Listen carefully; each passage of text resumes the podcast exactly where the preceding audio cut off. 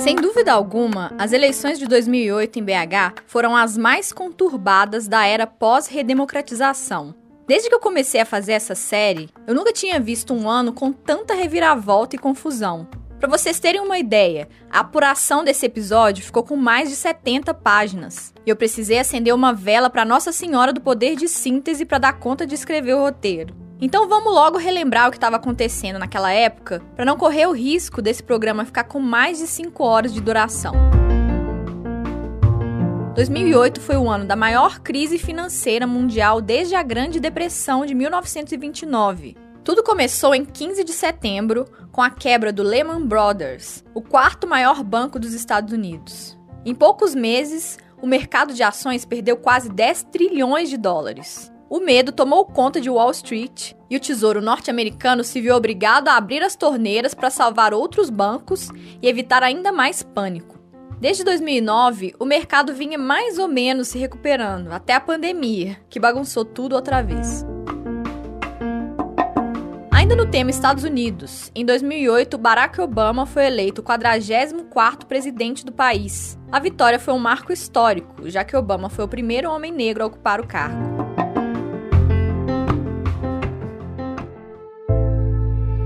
Dois crimes geraram comoção nacional no Brasil em 2008. O primeiro foi o assassinato da Isabela Nardoni. Espancada e asfixiada, a menina de apenas 5 anos foi jogada pela janela do 6º andar de um edifício na zona norte de São Paulo. Investigações indicaram que o próprio pai de Isabela, Alexandre Nardoni, e a esposa dele, Ana Carolina Jatobá, poderiam ser os autores do crime. Levados a júri popular, Alexandre foi condenado a 31 anos de prisão e Ana Carolina recebeu uma sentença de 26 anos.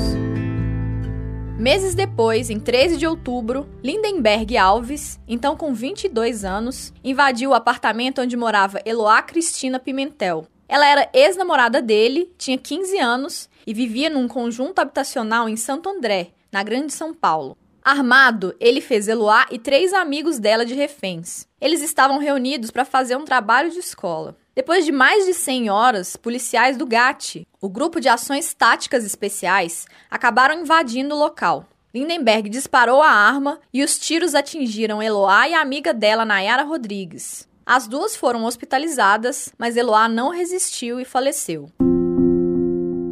Em abril, o padre Adelir de Carli foi alçado aos céus por 1000 balões de gás coloridos. O sacerdote atuava em Paranaguá, no litoral do Paraná, e pretendia divulgar a pastoral rodoviária com o voo. Além disso, queria pedir ajuda para as ações sociais que ele desenvolvia. Porém, o mau tempo desviou o padre Adelir da rota e ele acabou desaparecendo em direção ao mar. O corpo dele foi encontrado 3 meses depois, perto da costa de Maricá, no Rio de Janeiro. Ele morreu por hipotermia. Outro fato marcante foi a sanção da Lei Federal nº 11.705, de 19 de junho de 2008. Mais conhecida como Lei Seca, ela endureceu a tolerância com quem dirige e ingere álcool. A regra passou a permitir a concentração de apenas 0,2 gramas por litro de álcool no sangue e 0,1 miligramas por litro no bafômetro. O descumprimento da lei se tornou infração gravíssima, além de render uma multa de cerca de R$ 1.500 e a suspensão da habilitação. 10 anos após a Lei Seca, houve uma redução de mais de 14% no número de mortes por acidente de trânsito no país.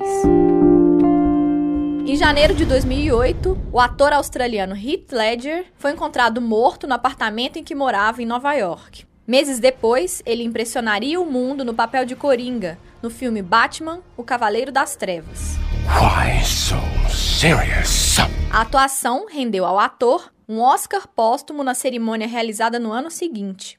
Em 2008, também foram lançados o primeiro filme da saga Crepúsculo, e O Homem de Ferro, que abriu uma sequência de produções da Marvel que só terminaria em 2019 com Vingadores Ultimato, depois de mais de 20 filmes.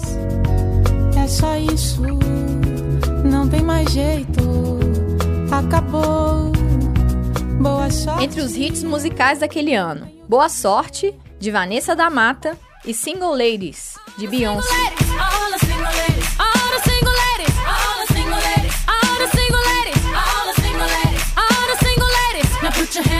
E nas Olimpíadas de Pequim, o Brasil levou ouro no atletismo com Maureen Maggi, na natação com César Cielo e no vôlei feminino. Eu sou Jéssica Almeida e este é o Tempo Hábil, especial Eleições Municipais em BH. É o doutor BH, sabe de tudo e conhece a cidade. Alô BH, vamos conselho que é continuidade. Pra fazer mais, fazer melhor, sou Leonardo, sou 15, eu sei de cor. Eu tô com Lula, Aécio, Márcio, Pimentel, a gente junto pode mais. Vem você também, é isso que a gente quer, Márcio Prefeito. Pros políticos e partidos, é natural que as eleições comecem bem antes do início do período de campanha. São muitos os processos internos até chegar nos nomes que vão representar cada legenda ou aliança. Nesse sentido, um dos principais movimentos da eleição de 2008 foi uma inusitada parceria entre PT e PSDB, que jamais tinha acontecido naqueles moldes por aqui e nunca mais se repetiu. Na verdade, foi mais um acordo entre Fernando Pimentel, então prefeito da cidade, e Aécio Neves, o governador do estado. O próprio Pimentel lembra da resistência interna no partido. Eu fui muito acusado, dentro do PT e fora também, de ter feito uma aliança pessoal, que eu tinha interesse. Não, você fez um acordo com o Aécio, ele quer ser presidente, você quer ser governador, não sei o quê. Pimentel garante que o acordo foi feito exclusivamente por conta do bom entendimento que havia entre ele e Aécio do ponto de vista da administração. Ele argumenta que essa boa relação é fundamental para uma cidade da natureza de Belo Horizonte. Belo Horizonte, tudo que tem aqui é fruto do trabalho das pessoas, é fruto do empenho, do talento, do trabalho dos mineiros que vieram morar aqui. Porque a natureza não dá nada para a gente. Você tem que plantar, colher, minerar, correr atrás. Mas a vocação do mineiro, especialmente do mineiro de Belo Horizonte, é acordar cedo e trabalhar. E o resto você tem que inventar. Uma cidade assim, o governante tem que ter o melhor entendimento possível com o governo do Estado. Porque as coisas que tem em Belo Horizonte, desde a sua origem, foram construídas pelo governo do Estado. Ele cita como exemplo o fato de os equipamentos para a realização de eventos pertencerem ao Estado e não à Prefeitura. Entre eles, o Palácio das Artes, o Minas Centro e o Expo Minas. Ou você tem um bom entendimento com o governo do Estado, ou então você vai ser um prefeito muito meia-boca, digamos assim. Esse entendimento, essa concepção é que me levou a buscar ter uma proximidade, um entendimento, um armistício, digamos assim, com um governador que na época era de um partido oposto ao meu, eu era PT, o Aécio era PSDB, e nós conseguimos construir um bom relacionamento.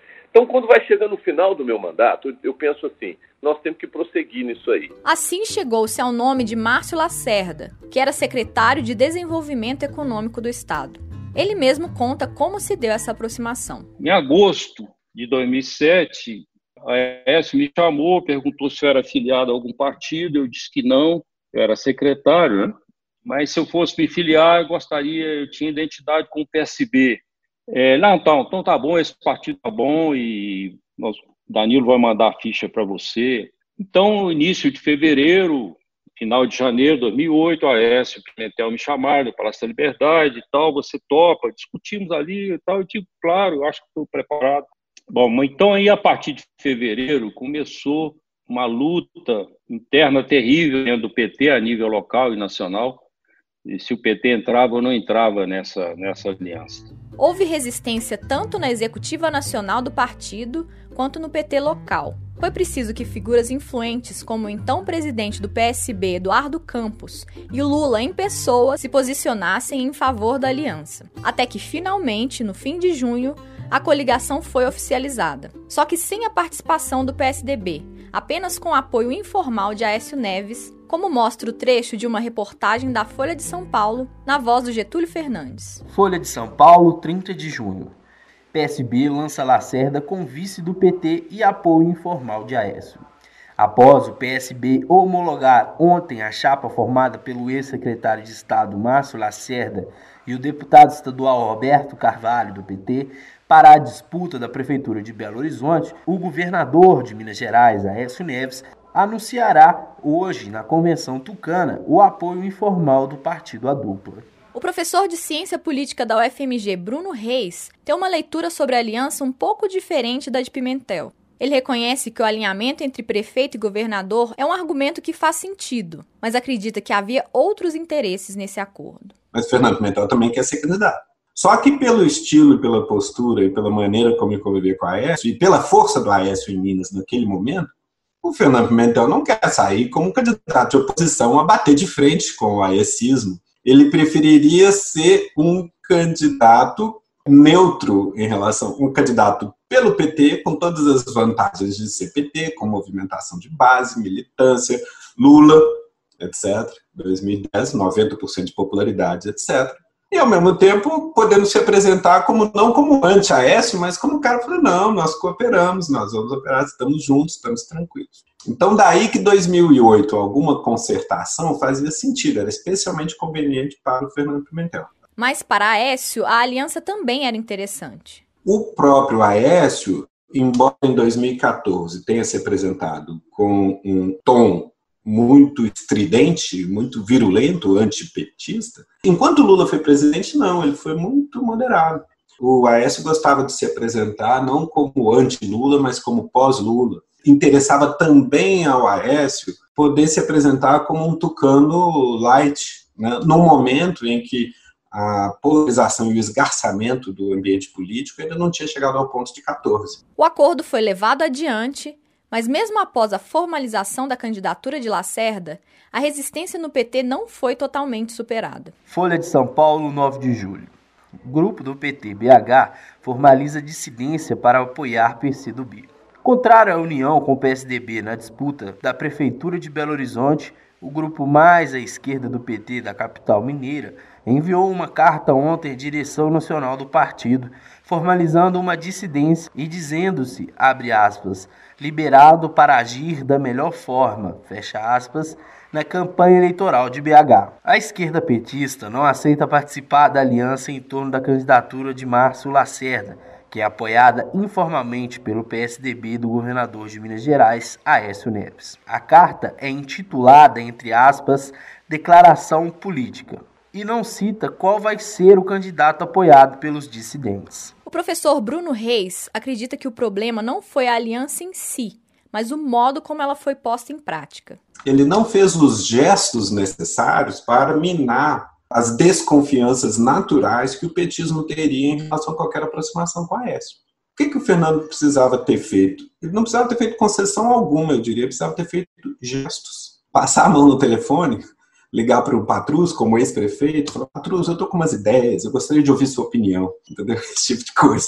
Trazer para conversar com o Lacerda, se interessava ele eleger o Lacerda, propiciar uma ocasião em que bota todo mundo junto para jantar, para conversar e tal, e todo mundo conversa, mais ou menos se escuta, se acerta, diminui a resistência, cria confiança mútua, etc.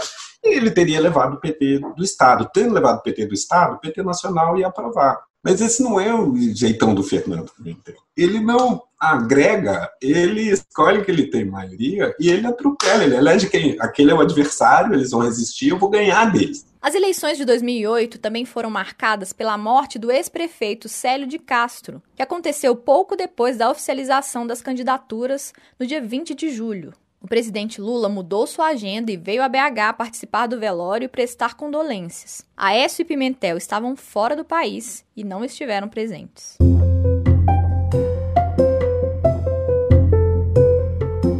Tudo isso e eu sequer falei quem eram os outros candidatos naquela disputa. Além de Márcio Lacerda, do PSB, foram 8. Jô Moraes, do PCdoB, Leonardo Quintão, do PMDB, Sérgio Miranda, do PDT, Vanessa Portugal, do PSTU, Gustavo Valadares, do DEM, Jorge Periquito, do PRTB, André Antônio, do PTdoB e Pedro Paulo Pinheiro, do PCO. As primeiras pesquisas indicavam o candidato do prefeito e do governador apenas em terceiro lugar nas intenções de voto. No Ibope, divulgado em 19 de julho, Lacerda tinha só 8% de intenções. Na frente dele, empatados tecnicamente, a candidata do PCdoB, com 17%, e o do PMDB, com 14%. Com o apoio de dissidentes do PT, a deputada federal Jô Moraes sinalizou que gostaria também da adesão de nomes como dos então ministros Patrus Ananias, do Desenvolvimento Social, e Luiz Dulce, da Secretaria-Geral da Presidência. Não parecia um desejo muito inalcançável, já que Patrus diria dias depois que a escolha do candidato da coligação PT-PSB foi autoritária. Acompanhando a agenda da candidata petista Marta Suplicy em São Paulo, o ex-prefeito disse que foi excluído do processo que impôs um nome que nem ele nem a cidade conheciam, como indicavam as pesquisas.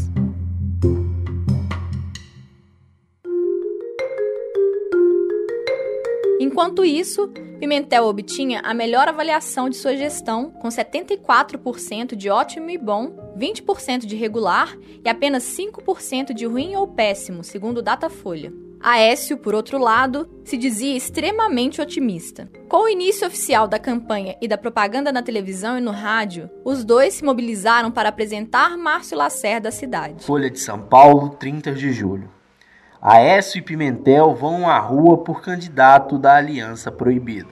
Apesar de o PSDB ter sido impedido pela direção nacional do PT de participar da aliança com o PSB de Márcio Lacerda na disputa pela Prefeitura de Belo Horizonte, o material de campanha de Lacerda chegou às ruas estampando foto dele ao lado do governador tucano Aécio Neves e do prefeito petista Fernando Pimentel. Panfletos com fotos dos três foram distribuídos ontem durante o evento de rua em que eles participaram no centro da cidade, com militantes do PT e do PSDB empunhando suas respectivas bandeiras. Então eu era um ilustre desconhecido. Esse é o Márcio Lacerda. Eu tinha uma equipe poderosa de comunicação e quando começou a televisão, os dois, o governador e o prefeito, me apresentando e a minha própria história, pessoa da esquerda, que era um empresário bem-sucedido, etc., e experiência governo federal, governo estadual. Então, eu tinha, um currículo forte. Você pode estar se perguntando, por que um governador do PSDB e um prefeito do PT estão juntos apoiando o mesmo candidato a prefeito, o Márcio Lacerda? O que eles têm em comum? Aécio e eu acreditamos que governo é para resolver problemas, não para criar problemas. Por isso, há 6 anos estamos trabalhando juntos. E se os problemas não têm partido político, as soluções também não podem ter. Você não concorda comigo? Jô Moraes chegou a acionar a justiça para impedir o governador de aparecer no programa eleitoral de Lacerda, mas o juiz do TRE, Flávio Lucas Padula, rejeitou o pedido de liminar da candidata. Patrus Ananias disse que cogitava apoiá-la, mas que ao mesmo tempo não poderia agir emocionalmente. Acabou optando por se abster da participação na disputa. O resultado de tudo isso foi que, como esperado, Márcio Lacerda disparou nas pesquisas. No Ibope divulgado em 12 de setembro, o candidato de Aécio Pimentel já tinha 42% das intenções, 30 pontos à frente de Jô Moraes, que caiu para 12%. Leonardo Quintão, do PMDB, tinha 11%. Mesmo liderando as pesquisas, Lacerda não protagonizava sua própria campanha. Além da forte presença de Pimentel e Aécio nos atos de campanha e programas eleitorais, ele vinha se ausentando de sucessivos debates na capital. O resultado foi que, depois de um forte crescimento, sua campanha estagnou, como ele mesmo recorda. A partir daí, se cometeu um erro, dizer, ó, já ganhamos 40% em 10 dias. E, a partir daí, os trackings diários começaram a mostrar que não saía do 40, 41, 42, os indecisos eram número grande. Apesar de eu ter tido muita atividade de rua já até aquele momento, os marqueteiros políticos acharam que eu não devia me expor, que eu era inexperiente, podia falar bobagem. Apesar de ter tido um bom desempenho no primeiro debate da Band, disseram que eu não via ir a debates. Isso abriu uma oportunidade para os outros candidatos. Os adversários se aproveitaram disso. Peraí, nós estamos votando em quem? Quem é esse cara, que não aparece? E aí o eleitorado se sente desprestigiado nisso. Negócio de transferência de voto, você sabe como é. Junto com esse movimento, houve uma mudança na campanha de Leonardo Quintão. Uma reportagem do dia 22 de setembro na Folha de São Paulo relata que o PMDBista disse ter assumido a apresentação de seus programas de TV e rádio para se contrapor a Márcio Lacerda. Ele dispensou locutores e apresentadores e afirmou, abre aspas, "Eu mandei fechar a câmera em mim porque eu que sou o candidato, eu que tenho que falar", fecha aspas. Para ele, o excesso de exposição de Aécio e Pimentel também cansou o eleitor e por isso Lacerda parou de crescer. Olha, gente, vamos falar de trânsito. E uma das coisas que mais incomoda hoje o Belo Horizontino é a maneira que a BH Trans trata o motorista. O que nós vamos fazer? Primeiro, nós vamos capacitar melhor os agentes. Nós vamos orientá-los para que, em vez de multar, conversar mais com as pessoas, dialogar, porque é o princípio da administração que eu quero levar para você. Conversa, ouvir, dialogar, né? Isso dá para fazer. O resultado foi que, de fato, Quintão começou a subir. Na pesquisa Ibope seguinte, divulgada em 27 de setembro, ele foi dos 11% aos 20% de intenções. Lacerda seguia na liderança com 45%. Desidratada, Jô Moraes estava em terceiro com 13%. E o bom moço do PMDB, é um mineirinho simpático. Esse é o Márcio Lacerda outra vez. Né, falou, opa, é esse o cara, ele resolvia tudo, fazia tudo, dá para fazer isso, dá para fazer aquilo e tal. E aí ele foi crescendo.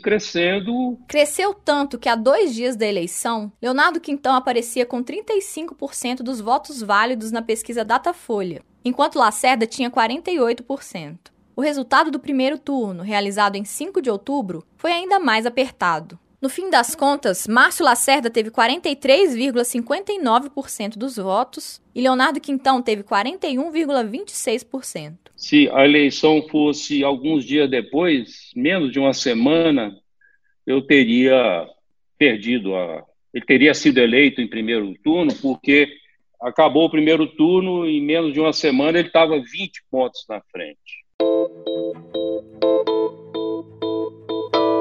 Márcio Araújo de Lacerda nasceu em Leopoldina, na Zona da Mata, no dia 22 de janeiro de 1946. Veio para Belo Horizonte aos 17 anos cursar eletrotécnica no Cefet. Em 1967, iniciou o curso de administração de empresas na UFMG, mas interrompeu os estudos para militar contra a ditadura.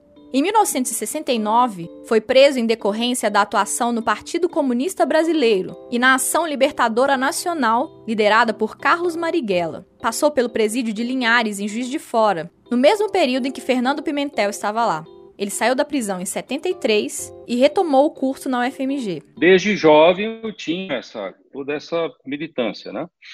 E por circunstâncias da época mesmo, dificuldade de ser aceito em emprego e tal, bloqueios que vinham de órgãos de segurança e tal, montei uma empresinha em nome da família, não era no meu nome. Aí tem uma longa história de tudo isso, tá? Como empresário, sempre atuou em entidades de classe e, por conta disso, lidava com políticos e frequentava Brasília. Mas como empresário, trabalhando na área de telecomunicações, que dependia muito do governo, eu não podia, digamos, ter militância partidária, era complicado, mas sempre apoiei candidatos. No final dos anos 90, após vender parte de seus negócios, ele se aproximou de Ciro Gomes, de quem foi tesoureiro de campanha em 2002. E quando Ciro foi ministro da Integração Nacional, Lacerda foi nomeado secretário executivo do ministério. Quando houve o Mensalão, em 2005, o nome dele apareceu em uma lista de beneficiados por depósitos da empresa SMPIB, de Marcos Valério,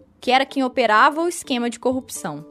Eu gastei uns bons 8 meses me defendendo de acusações infundadas de assunto de mensalão, mas eu fui inocentado de tudo. Eu não peguei dinheiro, não passei dinheiro para ninguém, não recebi dinheiro. Foi simplesmente uma questão de eu ter atuado na área financeira da campanha lá do Ciro, mas não me envolvi naquela coisa. Em 2007, foi convidado por Aécio para se tornar secretário de Desenvolvimento Econômico do Estado. A atuação nos bastidores da política foi o que o credenciou como nome em quem o governador e o prefeito apostaram naquela altura, como observa o professor Bruno Reis. Embora ser presente tecnicamente como empresário, provavelmente o circuito dele sempre foi político nesse sentido, do segundo escalão. Ele conhece pessoas ligadas na política e, conhecendo pessoas ligadas na política, acaba estando em posição de prestar serviços. Quando dois caras que têm trajetórias, em princípio, com turmas distintas. Estão pensando em se articular, eles precisam puxar alguém que todo mundo conhece. Todo mundo, eu falo, todo mundo deles, né? Mas que não é, em princípio, carimbado como do lado de ninguém.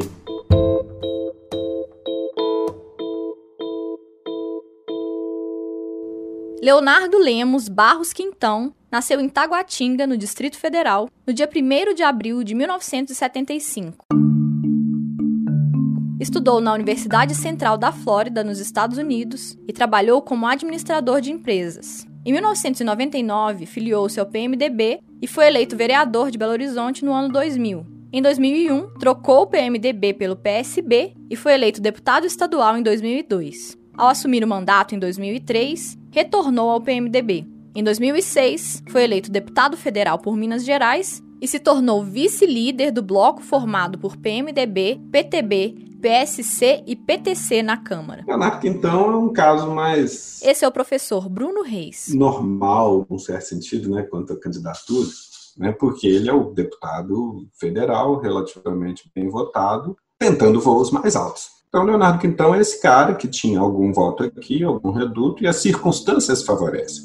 A confusão, a má articulação em torno do Lacerda abre a brecha por onde ele se insinua. Aliás, nós tentamos conversar com Leonardo Quintão e chegamos até a agendar uma entrevista com ele. Depois de não aparecer, ele pediu que as perguntas fossem enviadas para sua assessoria, mas não as respondeu até o fechamento desse episódio.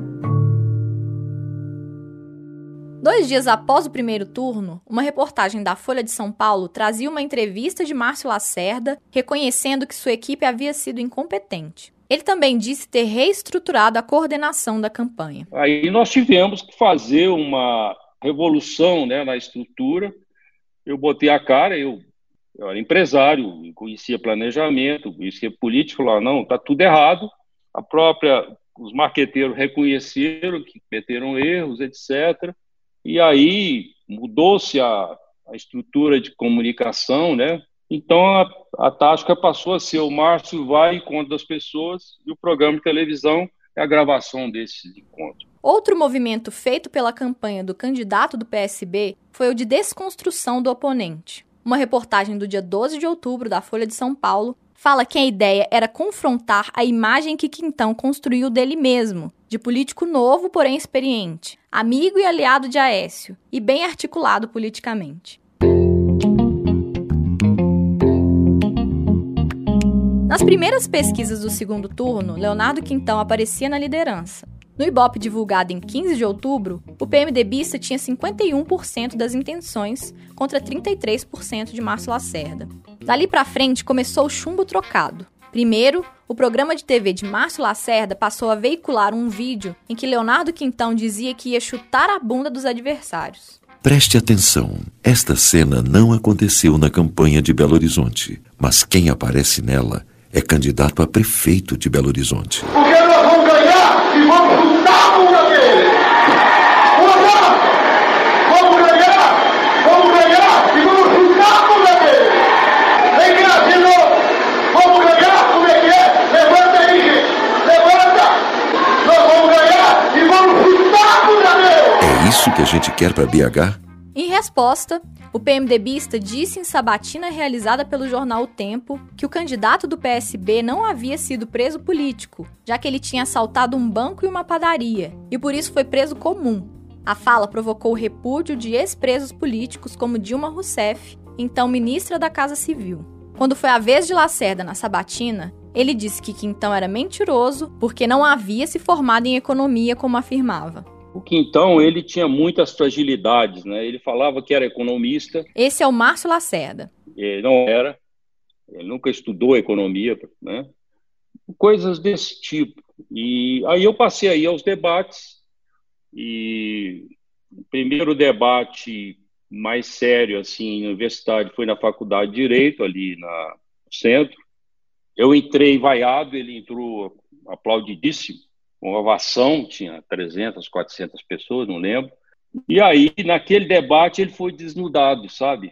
Ele não tinha substância nenhuma, e eu tinha, né? É possível, tantos anos de carreira, com passando por política e professores como Ciro, como Aécio, etc., eu sabia alguma coisa, né? A essa altura, já havia gente apostando na desidratação do candidato do PMDB. Era o caso do jornalista Kennedy Alencar. Após ser um dos entrevistadores na sabatina da Folha, ele escreveu o seguinte em sua coluna, abre aspas, impressão, Quintão é uma águia política, carismático, bom de TV, inteligente. Isso tudo é verdade, mas lembra muito o Fernando Collor de 1989. Não no sentido agressivo, pelo contrário. É bem cordato, mas usa chavões com eloquência, o que é sinal de vazio de ideias. Quintão parece ter vestido um personagem para a eleição, como Collor na primeira disputa presidencial após a redemocratização. Fecha aspas. Outros movimentos que se seguiram. Duda Mendonça, ex-marqueteiro de Lula, assumiu a comunicação da campanha de Lacerda. O candidato do PSB passou a contar menos com Aécio Pimentel nos programas de TV. Quintão, por sua vez, tentou se associar ao PT e acusou o adversário de envolvimento com o mensalão. O resultado desse chumbo trocado foi que o candidato do PMDB saiu mais machucado. No Datafolha de 21 de outubro, Lacerda já liderava novamente com 45% de intenções de voto, contra 40% de Quintão. Um último movimento marcou a campanha do segundo turno há 3 dias da votação. A publicação de um vídeo no YouTube em que o humorista Tom Cavalcante fazia uma sátira dos programas de TV de Leonardo Quintão. Gente, presta atenção. Nasci muito pobre, liso, sem nenhuma banda no bolso. Eu era tão magro que meu pai me tirou 3 vezes da boca do gato. É gente ajudando gente. Gente, presta atenção. Eu tenho batalhado muito na minha vida, não sabe? Tenho conversado muito com as pessoas para arrumar voto. E se você quer votar em mim, é gente votando em gente, né? Não é indigente votando indigente. Vota em mim, pelo amor de Deus. Dá um joinha aí. Vamos falar sério. Eu vim até aqui dar esse depoimento sem receber nada em troca, porque me preocupo com o futuro dessa cidade e com boa parte da minha família que aqui mora. Eu também amo BH. Quando for para fazer personagem, me chama que eu tô na área. Não é de um bom ator que BH está precisando, é de um bom prefeito. Em 24 horas, o vídeo já tinha mais de 70 mil visualizações. Segundo Márcio Lacerda, o próprio humorista se ofereceu para fazer a imitação. Pelo que a gente sabe, ele era amigo do Aécio e ligou para o Aécio oferecendo ajuda no segundo turno. O Aécio pediu a ele para procurar o Paulo Vasconcelos e o Paulo Vasconcelos mandou para ele assim, a proposta de uma dúzia de esquetes e mandou gravações do programa de TV. Aí ele veio com uma proposta que não tinha nada a ver com o que o Paulo Vasconcelos tinha proposto. O que acontece? Esse é o professor Bruno Reis. Quer dizer, o Leonardo Quintão, ao entrar no segundo turno e ainda por cima entrar mostrando força, ele desce pro play, né? E aí ele estava correndo em faixa própria e a partir dali ele começa a apanhar. E tem um recurso novo naquele momento, que é o YouTube, em que, para além da campanha eleitoral, para além do horário eleitoral gratuito, que era muito importante até ali, até 2006, começa a ser importante também. Para o professor, a internet tem o efeito de aumentar a eficácia de campanhas negativas. Porque no horário eleitoral gratuito, você está na sala de visita das pessoas, né? Está a família reunida, esperando a hora da novela começar, tendo que ver aquilo. Então você tem que se comportar com educação. Entendeu? Você vai ter que segurar as pontas, você está na frente da família toda, não apenas na frente da família toda, mas na frente da família toda, uns na frente dos outros. Com o eixo de prioridade se deslocando do horário eleitoral para a internet, a equação muda, porque acontece uma inversão. Quanto mais cínico, quanto mais corrosivo, quanto mais sacana, quanto mais irônico, quanto mais destrutivo for o conteúdo que você botar lá, mais like vai ter e mais compartilhamento vai ter. Porque não tem que a família bancar, as mesmas pessoas que na sala de jantar manteriam a compostura, porque estão na frente das crianças ou da sogra, na frente da telinha do computador e mais ainda do celular, estão rindo do mundo, entendeu? São mais propensas ao escracho. Ali se insinua de maneira ainda muito branda um cenário que vai se radicalizar muito nas eleições seguintes, né? Daí vai para montanha de lixo, né, que ocupa as memes no WhatsApp em 2018, ou mesmo a violência retórica de 2014. O resultado foi que, na véspera da eleição, no dia 25 de outubro, o Datafolha apontava Márcio Lacerda com 59% dos votos válidos contra 41% de Quintão.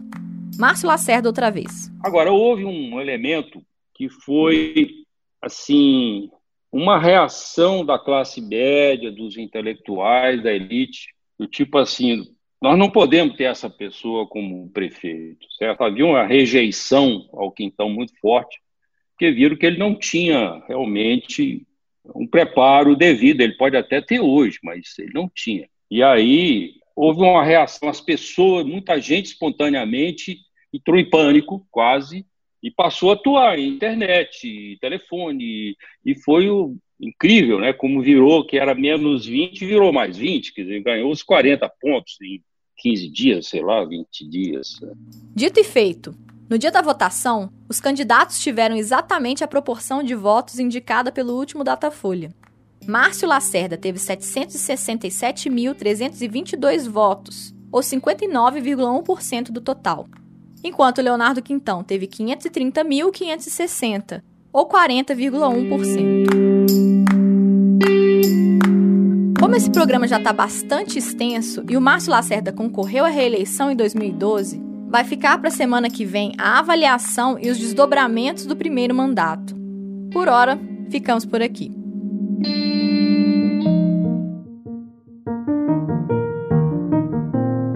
Você ouviu o podcast Tempo Hábil, especial Eleições Municipais em BH, sobre o ano de 2008. Esse episódio teve produção e edição feitas por Getúlio Fernandes e por mim, e apoio técnico de Diego Regal.